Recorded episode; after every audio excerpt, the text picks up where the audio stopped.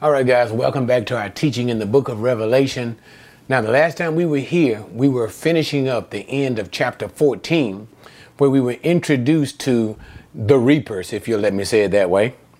And that is Jesus, as well as a number of angels who had sickles in their hands, indicating judgments as they reap the grapes of the earth because mankind had reached a point of wickedness being led by the Antichrist and those who worshiped him, mankind had came to a point of wickedness where judgment was now it was time for God to bring his ultimate judgment unto all of humanity.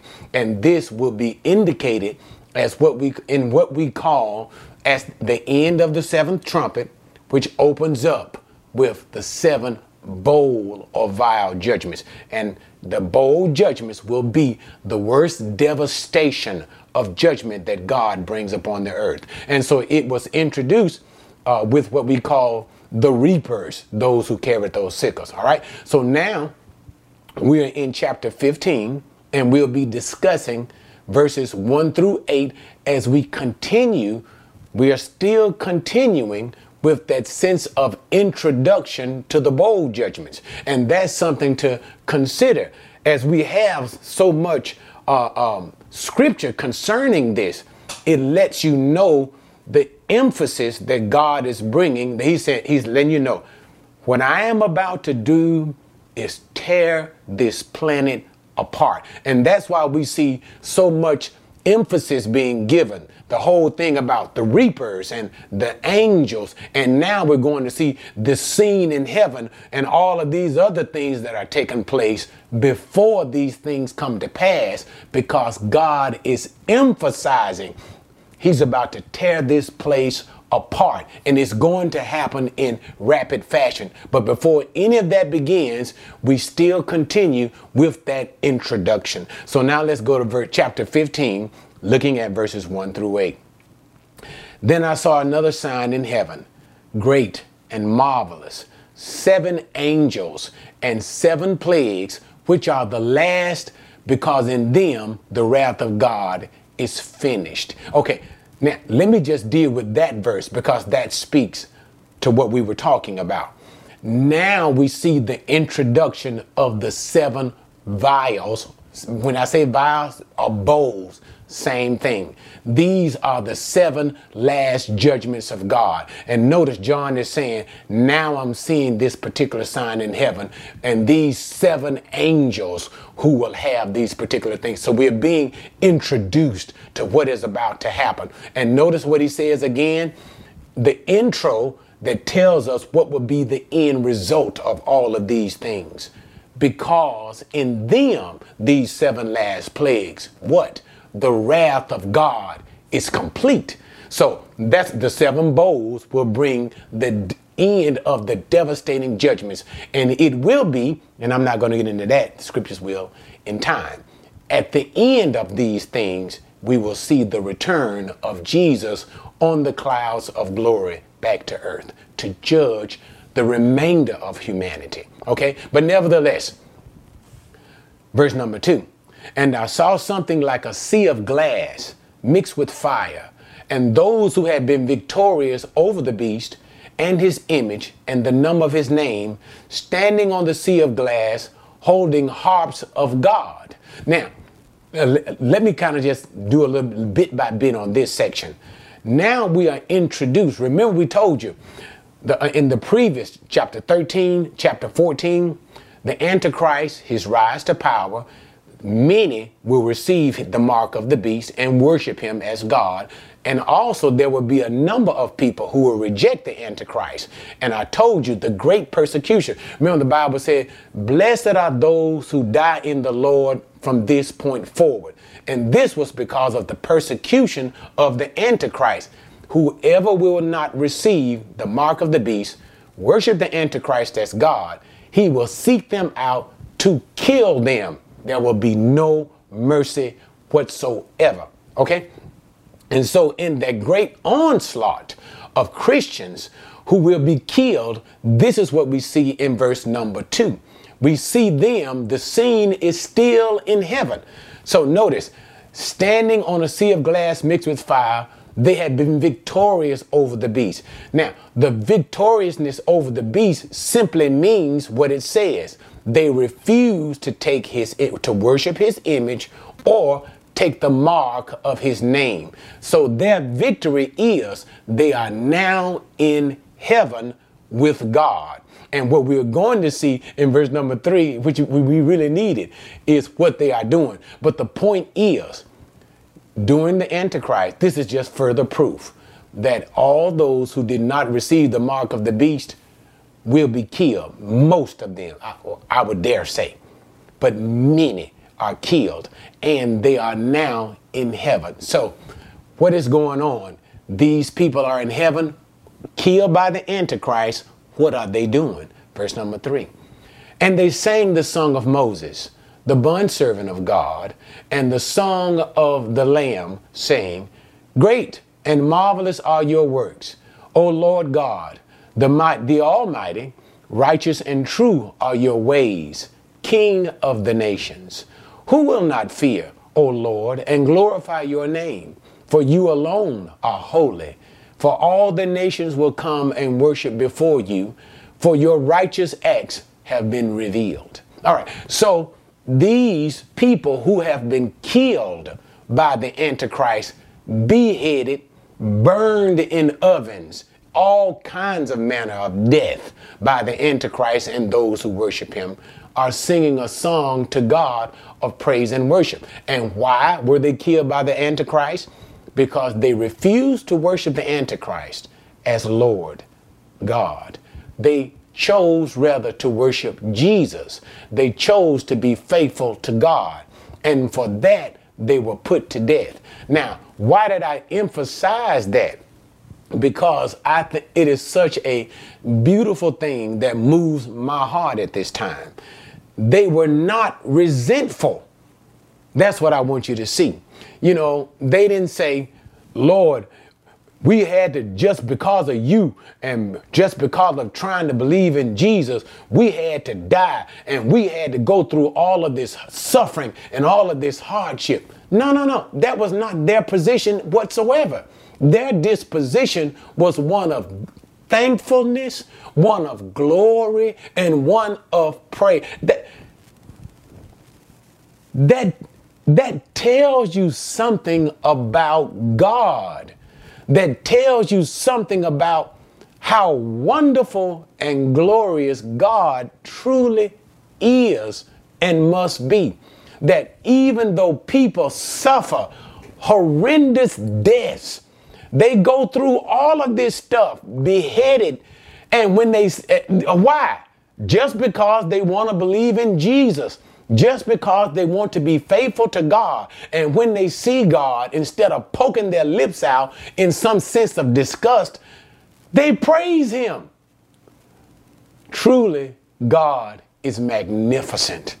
So, but nevertheless, they sing songs of worship, a song, song of praise, just like Moses did, the song of Moses as well as the song of the Lamb. It was both a joint song of worship. And notice, by these two figures, Moses and the Lamb, Jesus, they symbolize deliverance. Moses was the great deliverer of Israel from Egypt. Jesus is the great deliverer of all of his people especially in, in, in, this particular context, those from the Antichrist, a song of deliverance, which brings about a song of praise. Okay? And so, and, and the song speaks for itself, praising God, marvelous his deeds, righteous are his notice, the things that God has done in deliverance of the saints as well as when we get to the very end of that particular song, for righteous are your, your righteous acts have been revealed. Now, some want to say righteous judgments. Truly, it entails judgments. So, but the point is this, and I'm at the end of verse number four for your righteous acts have been revealed. Some want to interpret that righteous acts, righteous judgments. Yes, it entails judgments because that's what's going on Think about it. As God is getting ready, he's speaking preliminarily of the destruction that will come on the world in the bowl judgments, as well as the destructions that have already been coming. But nevertheless, it is still judgments, okay? But these are the righteous acts of God. The point being that even in judgment, when God brings judgment, it is righteous. He is righteous when he brings judgment. In other words, we'll say it this way, and I like to say it this way when I talk to my friends God ain't done nothing wrong. Even when he kicks our, my behind, your behind, he has not done nothing wrong. Will you let me say it like that? but anyway, and so this is the song, the nature of the song of their praise. Okay? Verse number five. After these things I looked, and the temple of the tabernacle of testimony in heaven was opened, and the seven angels who had the seven plagues came out of the temple, clothed in linen, clean and bright, and girded around their chests with golden sashes. And one and then one of the four living creatures, that might as well finish it, gave to the seven angels seven golden bowls, da da da da da, full of the wrath of God who lives forever and ever. And the temple was filled with smoke from the glory of God and from his power.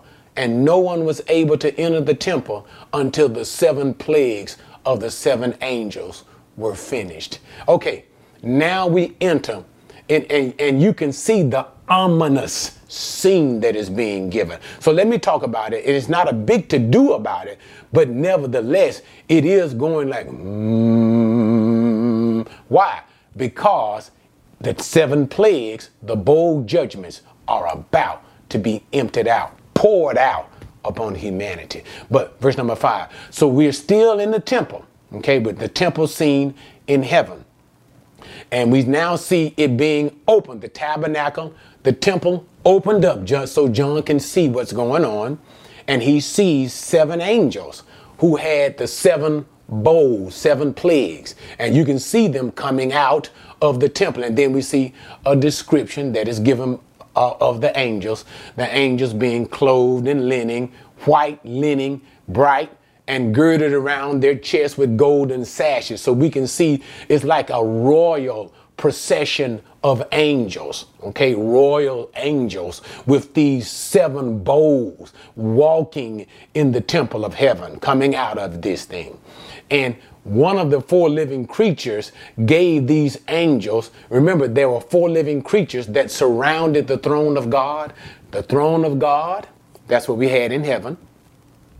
The four living creatures that surrounded the throne of God and the 24 elders that surrounded that. Remember, that was the scene of heaven. So that is literally from the presence of God. So from the presence of God come the seven bowls full of the wrath of God. That's how that's the scene that's set. From God himself comes these wrath. So, but all of these judgments comes from God. But that's the emphasis that is being given from God Himself. That's why we see such ominousness that is taking place here. Okay? Full of the wrath of God. And then it says, wrath who lives forever. So notice there's still the sense of worship. And even as God is judging, He is righteous. Worship who lives forever and ever. Amen. All right? And as the judgments prepare to be these seven angels, prepare to pour out their judgments from God who lives forever and ever. Notice that in this ominous, ominousness, I hope I'm saying that right, that glory that then proceeds from God in judgment in the temple. Verse number eight, the temple begins to be filled with smoke. Remember, there were people in the temple worshiping God, saints worshiping Everybody has to leave the temple as the glory of God and the smoke of God fills the temple as God begins to move with majesty and power in judgment. And notice what it said no one was able to enter the temple until the seven plagues of the seven angel were finished. once again, all we're doing simply is doing what? Emphasizing that this will be the worst judgments to come upon all of humanity. Again, remember what the angel said? Woe, woe, woe unto the inhabitants of the earth for the three trumpets that are yet to sound. The last of the three trumpets, the seventh trumpet, within the seventh trumpet are the seven bowls. And in that seventh bowls, it completes the final woes. And now we see the great destruction that is about to take place on the earth. So, what have we been looking at? At the end of chapter uh, 14, as well as the first eight verses of chapter 15, all of this has simply been an introduction to the seven bowl judgments, the seven vial judgments that will complete the wrath of God. All right, guys, thanks for joining me on that one. The next time we get here, um, we'll get into Actually, there were only eight verses in chapter 15. But nevertheless, the next time we get here, we will begin talking about the seven bowl judgments of God. And it's not going to take a lot of uh, uh, uh, scripture, is not going to talk much about it.